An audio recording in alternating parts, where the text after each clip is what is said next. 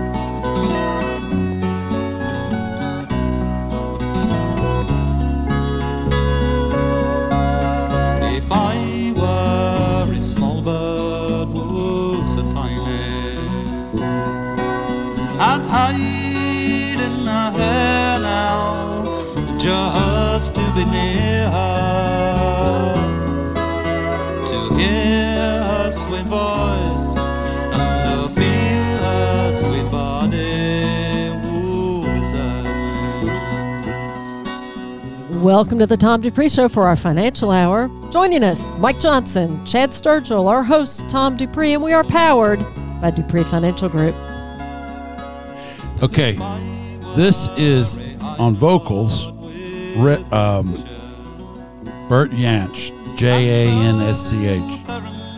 He was an English uh, folk uh, performer from kind of the folk music revival in England uh, in the late 50s through early 70s. Um, he was in a group called Pentangle, and there was another person in that group named Sandy Denny. She was actually in a group called Fotheringay, and she was a very tragic figure. Uh, died of a drug overdose. And a credible voice. Um, and the there's actually a pedal steel guitar in the background, and that's Red Rhodes.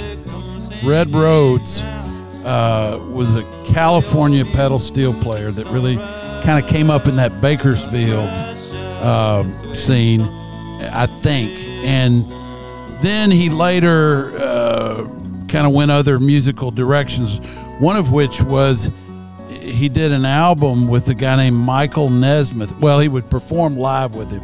Michael Nesmith was an original member of a group called the Monkees, which, uh, you know, they were as big as the Beatles for a while. I mean, and anyway, so so Red Rhodes, um, Michael Nesmith wrote some incredible songs, um, and you know the guy was just a great songwriter. Uh, he wrote a lot of the hits. If you go back and listen to some of the Monkees songs, um, you realize that they weren't just some boy band, uh, pop little group. Uh, hold on, here's a Michael Nesmith song. This is quite good. Uh, let me uh, send this to you, sweetheart. You know I love you so much. You are talking to me. Yeah. Oh yeah. oh yeah. All right, play that one. Th- th- th- this is a this is a and I think the Monkees actually did this song. This is about Red Rhodes and the fact that he really liked to be with really good songwriters. That's Red Rhodes right there. This is a Michael Nesmith song. Her name was Joanne, and she lived in a meadow by a pond. And she touched me for a moment with a look that spoke to me of her sweet love.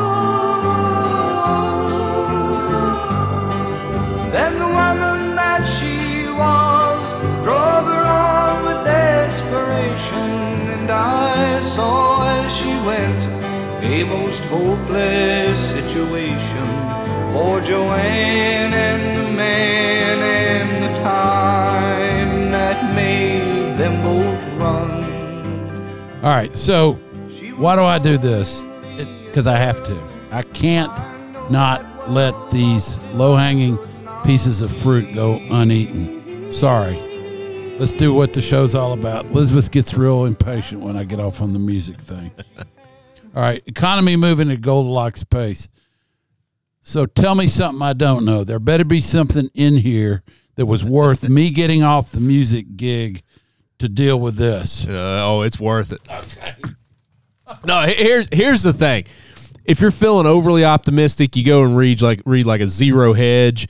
If you're feeling you know overwhelmed with like all the bad news, you go read Jeremy, Siegel. Siegel. Yeah. Uh, they don't run him on zero hedge for No, no.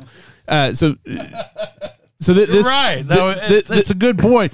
It's like people publish the stuff that they kind of think, you know, and you can find something to go with any mindset. you could you could yes uh, so th- this is a it's a weekly uh, blog uh, with jeremy siegel this one this one i really like because he, he says stuff in a way it, he, he puts it kind of like a you know almost like in a warren buffett you know kind of simplistic way but there's a lot of meat behind it um, Okay. now siegel he's he's what you would call a, a, a perma bull. I mean, he's always he's always optimistic, um, and he's always looking for you know markets to Well, go I mean, up. you know, life is short. I mean, why not just look at the good side all the yeah. time? Now he he he really went off the rails about six months ago, uh, criticizing the Fed in a big way. You know, for what they were doing. I mean, he was he was very upset with how they were uh, act, I mean, what the actions they were taking. But this, um, first he, he starts off talking about you know the first week in the market this year, um, talking about the the sell off in tech stocks, um, and he, he attributes a lot of that to profit taking, um, and I think that that's a valid point.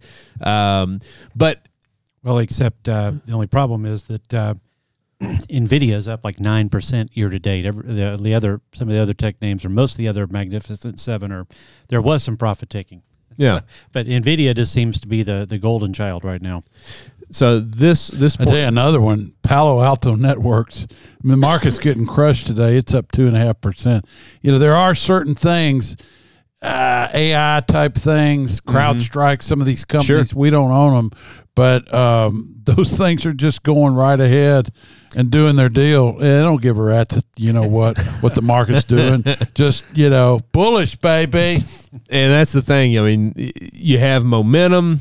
Uh, eventually, you know, you have reversion to the mean, but momentum can run for a long time. long time. Um, but I like this. Sometimes this- it takes 20 years for it to go back to the mean. So in the meantime, somebody's making some money. says uh, in, in one of the recent uh, releases. So average product productivity growth in 2023 was around two and a half percent. Wages were up 4.1 percent year over year. Subtract those two that figures. keep uh, going that way. Yeah, subtract those two figures, and you have an inflation impulse of just 1.6% below the Fed's 2% target. Yeah. Um, he, he's he's talking about Trying What's- to can it, see that the numbers are actually starting to come into what the Yeah. Fed wants. and what's baked into the market already. Yeah. Um, so he says, "I'll uh, uh, re- I will reiterate my take from year end. Everyone's focused on how many rate cuts are priced into the Fed funds futures market, and how we need to have six cuts to have a good 2024. I totally disagree with that." He says. Yeah. The key point from the December FOMC meeting was that Powell was being more flexible and willing to cut rates if we have weakness. If real economic growth stays strong, the Fed could keep rates exactly where they are and we could have strong equity markets. So you look at fundamentals and valuations. Um, you know, he's he's saying he's expecting, you know, 8 to 10% you know price appreciation. He thinks that smaller, uh, you know, small cap value stocks and some of these other areas that have gotten beaten up so bad could be in the fifteen percent range. Well, we don't know. We'll see. Well, the problem with small cap value it's a l- much less liquid Yep. market. So I've seen a stock go from 10 to 3 back to 8 or 9 that would be considered small cap value because two or three buyers pull back. right. And it's not 100 buyers that pull back. Yep. It's like two or three big buyers and the market becomes very illiquid. Illiquid means price down. yeah, that's That- that- that's what that's what illiquid means. That's, That's like a euphemism for a stock decline or yeah, a big it's drop. like yeah. the it's like the word volatility. Yeah. volatility means drop. It doesn't mean up and down. Yeah. and, and the way we use it, volatility means down. and, and and so therefore, you know, the the the the small cap value universe is going to be somewhat limited. Mm-hmm. It'll even be more limited than small cap growth because the growth Sure. draws the junkies in and the momentum junkies and the small cap value. We're talking about having to wait That's right. and on a on on a sm- uh, three hundred million dollar market cap stock to start moving. That's hard to do. Right.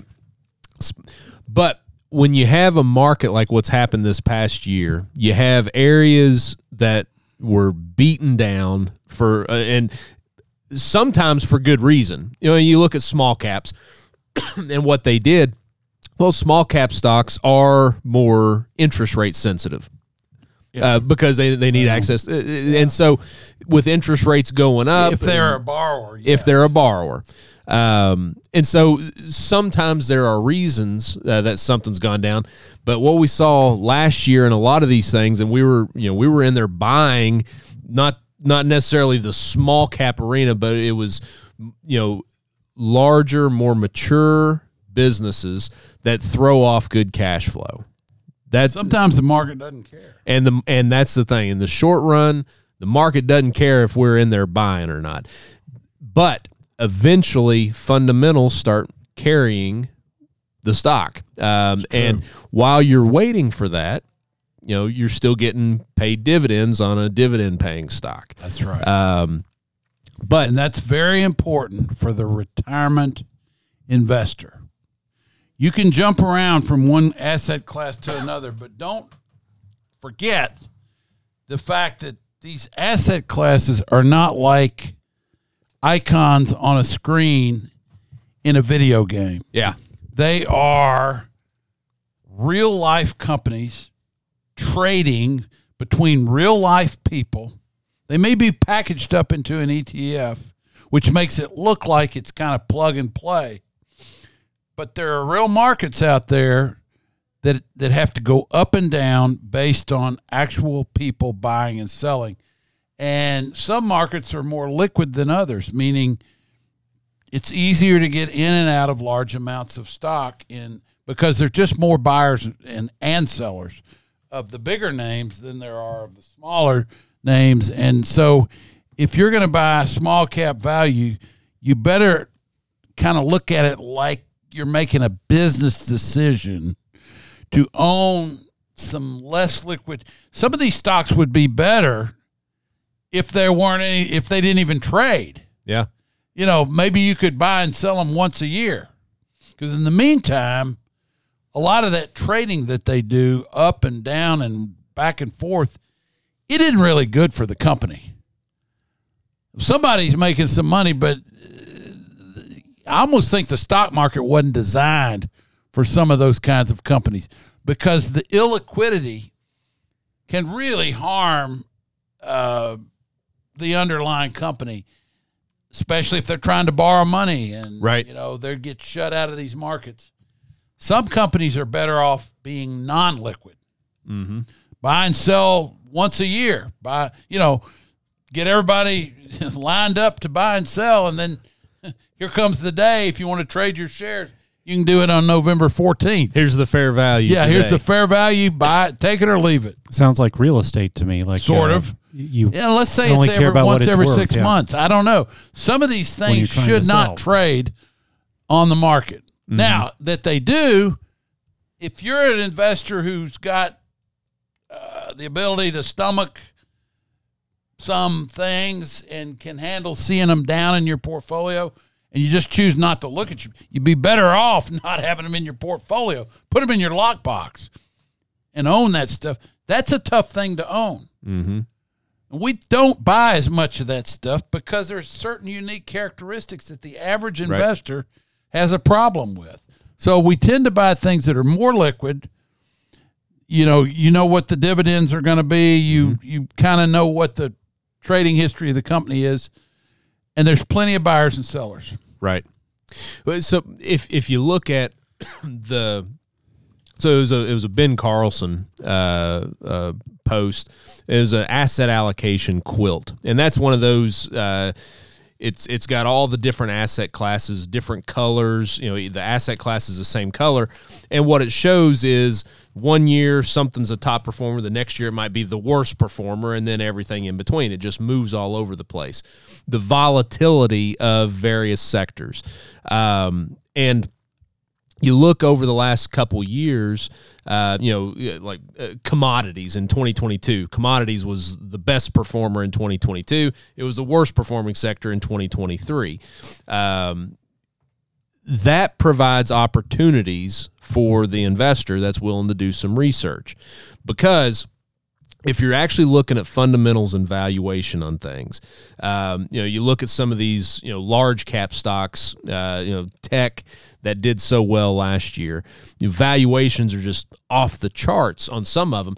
Some of them they've gone up a lot, but they actually valuations aren't that bad. There's some that are just ridiculous though. So if you're if you're researching what you own, and let's say you you own some of these things, if you have a 401k and you have the certain mutual funds in the 401k, go on Yahoo Finance and look at the internal holdings of that fund. See what it has. We, we, do this all the time. If you don't want to spend the time doing it, we'll do it. We can come in and see us. We'll do it for you. We'll show you what that owns. And then you look at the other funds in there, you look at the overlap. You're going to be surprised at how much some of these things overlap and how concentrated you actually are in some of these things that have run up not just in terms of price but valuation. Valuation's what really matters because valuation's where you get your risk or your opportunity. You know if something's gone way you know way up gone up way more than what their earnings have or the fundamentals have then that's where you've got more embedded risk. And what you should be doing as an investor is constantly going back, looking at the valuations. If something gets overpriced, you take some profits, move into some other things where, where it looks reasonable. That's proper long term investment, you know, just kind of basics. You know what you own. Um, but with a, a fund, you actually have to do some digging to see what's inside of that fund. Don't just, Most people would simply rather not know. yeah, I mean, That's for somebody else to worry about, right? The fund manager's supposed That's to worry right. about I, I talked to a guy that had seven figures, well into seven figures, in a uh, some kind of a profit sharing plan, and and I said, well, what is it in? And he said, well, it's it's with Vanguard. Okay, Vanguard's got like three hundred different funds. I have no idea. I said, so you've had this for years? Yeah, I don't know what it's invested in. This is true of actually more people than it's not true of. They have basically sort of made the determination that the investing business is sort of a black art, that it uh, is a, uh, uh, as George Soros uh, called it, the alchemy of finance. He, he wrote a book called that, which is interesting given George Soros's nature. But it was this idea that uh, alchemy is sort of a black art. It's it's like a witchcraft sort of thing, and many um, professional investment advisors thrive on the public for whom they invest money thinking like that. I am brilliant. You have to have your money with me. Bernie Madoff stole a lot of money from people. Basically, telling them I'm I'm sort of a genius and uh, I'll give you the privilege of putting your money with me, and don't ask too many questions. Yeah, yeah, that's right. You you should ask questions. You should understand, um, and your advisor should be able to explain it to you in a way that A you understand. A lot of them can't. Yeah, You know, they they don't know what it is. In fact, I almost think these days, sometimes you're better off as an advisor just being a salesman and wearing certain clothes and looking and dropping certain phrases, looking a certain way, and people think, oh, that guy's cool. I'll let him have my money rather than telling people AI. what's really going on. Yeah. What's really going on with your money. They don't really want to know. Chat GPT. Yeah. There, there are advisors I've known in this business that picked up a lot of assets because they were sort of correct connected to the right people who would say you ought to be with this guy. I'm not going to tell you why, but you should just be with him. And that's that's the way a lot of the business works. You've been listening to the Tom Dupree Show with Mike Johnson, Chad Sturgill, and our host, Tom Dupree. If you don't know what you own in your portfolio, call us. We can help. 859 233 0400. You can also schedule an appointment with us directly on our homepage. There's a book now button. Come see us. We got another segment coming up. Stay tuned.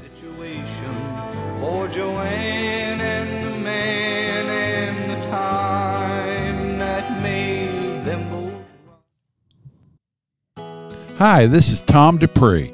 A few months ago, we began publicly predicting lower interest rates. At the time, it seemed like a strange thing to predict, given that some of the most well known names on Wall Street were saying the opposite. Events have proved us correct. If you disregarded our call and kept money in cash and short term obligations like CDs and money funds, you've left quite a bit on the table. We warned against becoming complacent. When the Federal Reserve begins to cut, rates will drop quickly. We were right. To find out what we think the next move is, call Dupree Financial Group at 859 233 0400 and make an appointment with us. Also, be sure to listen to the Tom Dupree Show on News Radio 630 WLAP and your favorite podcast platform.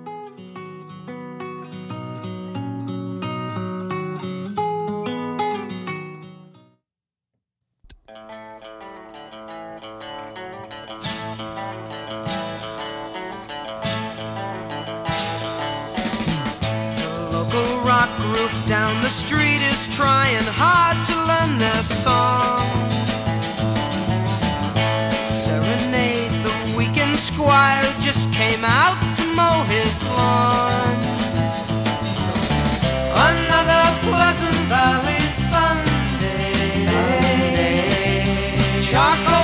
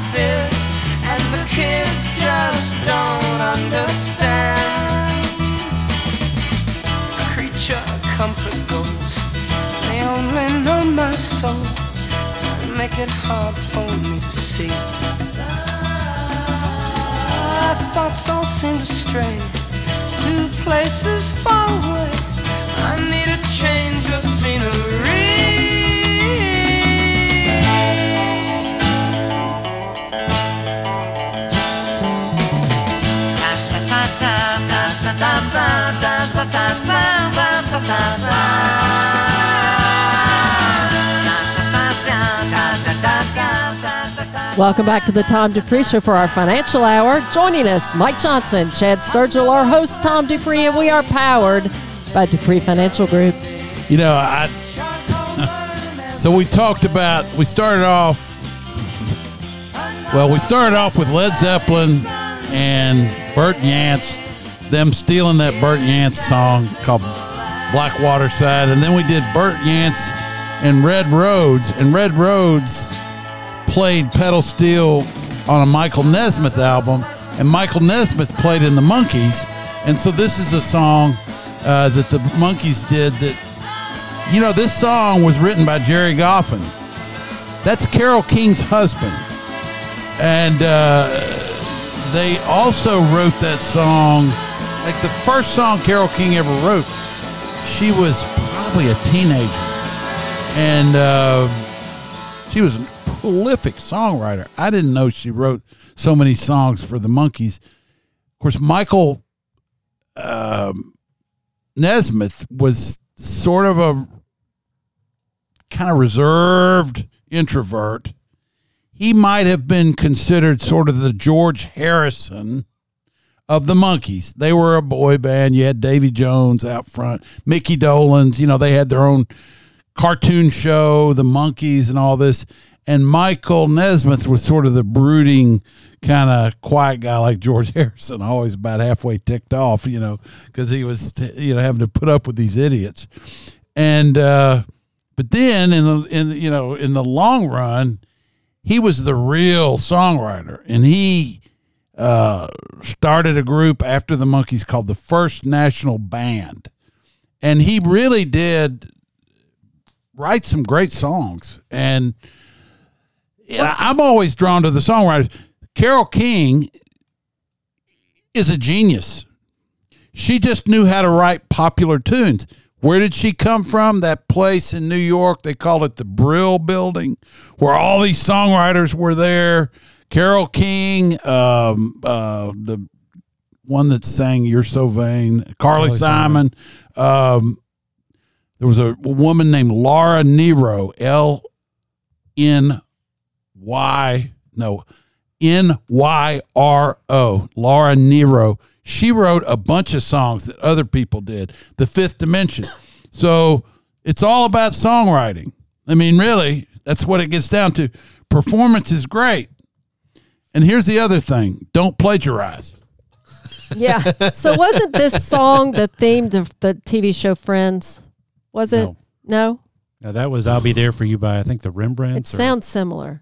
Well, I, I know the Monkees. If I could get a copy, or wonder if there any of their old TV shows or uh, somewhere online. I bet so. I used Yeah. to watch them on reruns. Oh yeah, on- it on was TV. like where they were on TV. Uh, what was the show? Uh, what was that channel? TV what? Uh, TV Land. TV yeah. Land. Yeah. yeah, they, they would have probably been on there along with Andy Griffith.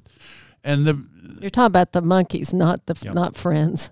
No, yeah, the Monkees. Give it enough time, it'll be on TV. So the Land. Monkees were probably their show was in the late '60s. You know, it would have. And anyway, um, That's before they grew their yeah, hair that- out you long. listen, back then. I'll talk the whole hour if I want to on songwriting. you know what? This investment stuff is Welcome boring. to our financial hour. I mean, it, it's it, yeah, okay. It goes up, it goes down. It pays dividends. What else you want to know? Eight five nine two Do I have three three enough money zero to four retire? hundred. We're we, you know we don't do this for free, but you get a little bit of music history along with it. All right, go ahead. What do you want, want to talk about? I want to cap off uh, the last segment just to say there are valuation discrepancies in the market. There always are. Um, you look at right now, you compare just broadly. You know, large the S and P 500 large cap has a forward PE of about price to earnings ratio of 19 and a half mid cap forward PE about 14.4, small cap forward PE about 14.1. There are areas of the market that are trading at valuations that they were several years ago. Um, and when you actually look at specific companies, the companies have been paying down debt, increasing revenue, increasing dividends in a lot of cases. So the fundamentals have been improving. buying back Oh, shares. corporate America is so much better off than it was Yeah, 25, 30 years ago. that's right. And so And but some parts of it aren't, but other parts of it are. So just is to cap off what we were talking about before, the reason we're talking about is that there are opportunities in the market. Uh, you just have to pay attention to what's going on, use common sense. Just you know, you're just looking at some. Does something look expensive or not? Is it a good company? It, it's it's complicated, but the concepts are not. Um, No. it, it's it's it's something that everybody can understand. But you have to look at the at the stats, I guess, on the company, the information about the company long enough to be able to make that simple simple conclusion. Yeah. Is it a buy? Do you, how do you like him, Louis? Right? Yeah. Do you like him or Well, not? Mean, you know, you base that on having looked at a lot of companies. right. Right. You can't.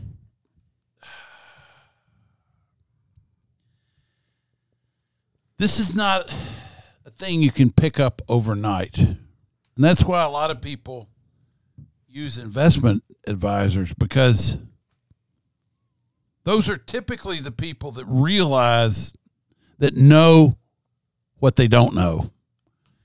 There are people who say, "Oh, I can do this myself. I'm going to take it over. I'm a smart doctor, therefore I'll be a smart investor." Mm-hmm. That is not always a well-informed way to do things. I'm not going to use any other words to describe it, but uh, But you're going to think them, right? Yeah. well, yeah, but the, the,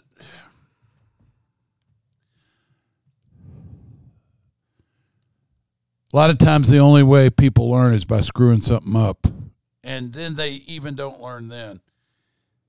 Um,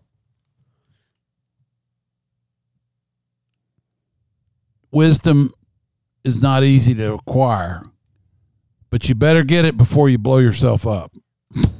Yeah. All I would say. Yeah. Yeah.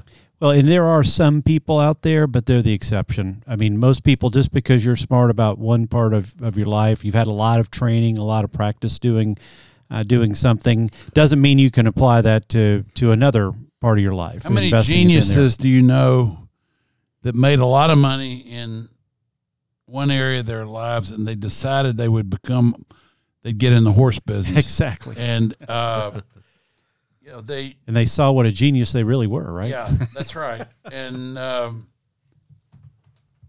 and they end up spending a lot of money because most people that come into Lexington with a wad of cash earned somewhere else, they're not going to be out there buying the thirty and forty thousand dollar horse. You know, they're they're going to be in competition for the 300 400 500 million dollar horse uh, and they're trying to build a, a a stable that way because now they can talk to their friends back in wherever they live about their horses in Kentucky. And, you know, there are a lot of people smiling just like you that are uh, breeders and uh, folks around here uh, that uh, stand stallions and, and have brood mares that love it that these people want to come in and spend a lot of money on horses. The stock market's the same way, guys. It- It's it's not, you know,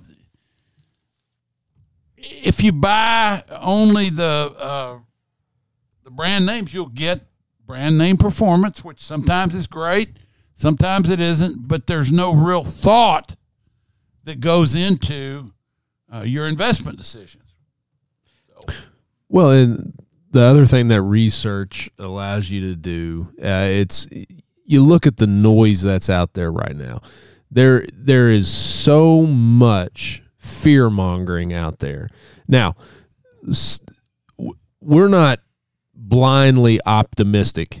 we're we're actually, you know, uh, you know, we're We're blind, optim- not optimistic. we're skeptical optimists. Um, you have to check things, um, and when you're doing something all on your own, you it's an echo chamber. That's right. Um, That's and you that's will the problem with only using yourself as your own counsel. Plus, the problem is if if you work with somebody else, a group, you can always blame bad investment decisions on another member of the group. if it's just you, there ain't anybody else to point the finger. That's right. at. and, and that's bad. You know, kind of sucks. You you no seriously. If you have a group or you know people you're talking to, th- then sometimes there are mental mistakes that you're blind to about your own thinking and you have biases and you're not going to uncover them unless you're with other folks Right. Right.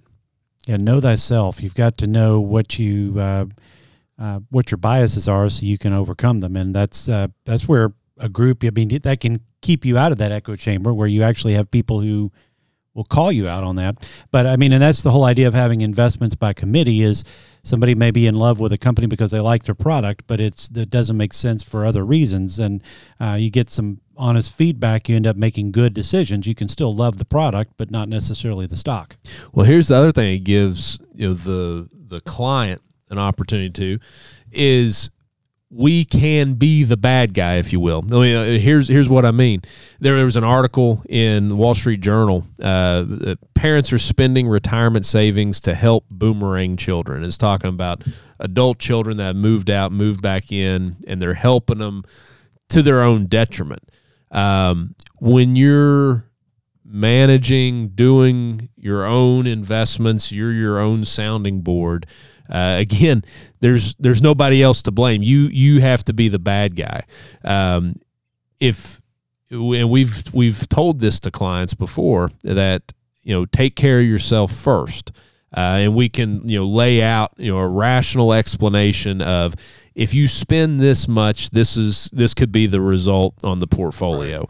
Now that that can be just regular spending. It could be gifting to kids. It can be all that. So it, it's not just it, like I said, we you can our clients can use us as the bad guy, if you will, to somebody that's might be coming to them and, and asking we've done for that money. before Yes, and gotten fired for it right. we, we But- it's a thankless task it sometimes. doesn't always But we're we're fiduciaries. mean we're going to last as somebody's if they have a, a bias towards uh, helping someone that maybe should be helped in a different way uh, and they want to make it a financial thing uh, to the um exclusion of their own financial health and, and we call them out on it and it costs us the account uh, because we did that so be it Mm-hmm. it may end up happening and and it's happened before Yeah. So there was a, a recent poll. Uh, this, this number was uh, amazing to me. Found that nearly half of individuals aged 19 to 29 lived with their live currently with their family. That's the highest percentage since the 1940s. Wow. Uh, there's another report said uh, almost 70% of parents with adult children have made financial compromises to support them. I mean, all all parents can say that, right? But you're you're seeing this trend and I think I mean this is this is a fault of you know schools uh you know educate early education that kids kids these days you know what younger people they don't understand finance. They're taking on too much debt. You know they take on huge student loans to get a, a job that's low paying that they're never going to pay off the debt.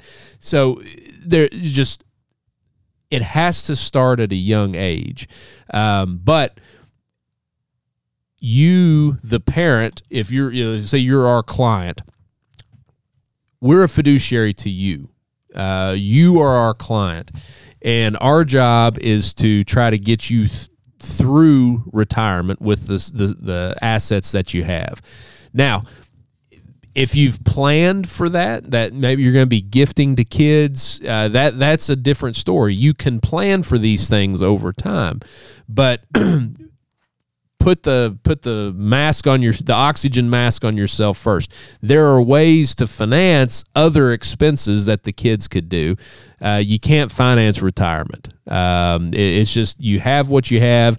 You have the ability to earn or not, um, and that's that's just the fact. It's just a, it's a simple numbers game, but you just got to apply discipline, long term perspective, and planning to it. Well, and be aware that as you get older, you have less time to recover from either market losses or if you take some money out of your account and help your child in uh, you know if the if the market doesn't cooperate you may not get that money back because you don't have enough time remaining until you need it to to support you and the article doesn't even talk about the other issue which is the parents of these uh, or the grandparents i guess in this scenario where they're trying to help their grand their parents as well as their kids at the same time. They're getting squeezed. They're called the sandwich generation for that reason. But it's you just got to make sure that you're not uh, helping others at, at uh, to the detriment of yourself. I mean, to where you won't be able to retire or won't uh, won't. survive. Well, I really. don't.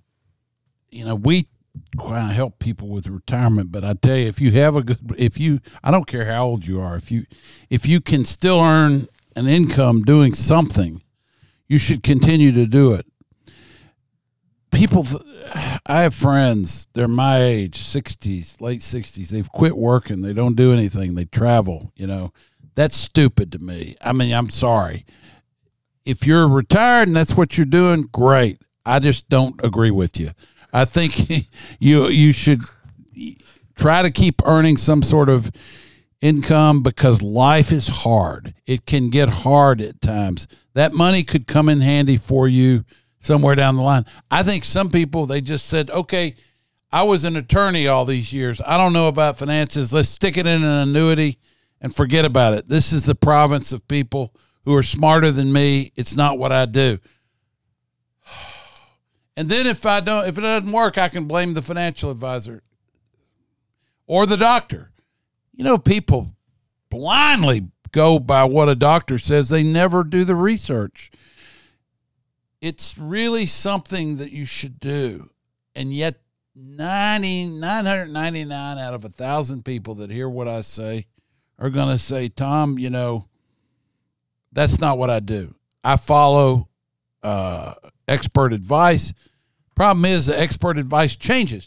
Go look in Barron's, the Wall Street Journal. They're saying own bonds, and they're saying don't own bonds. They're saying own stocks, then don't own stocks.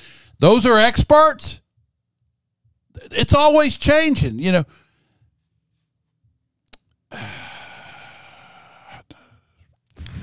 Whatever.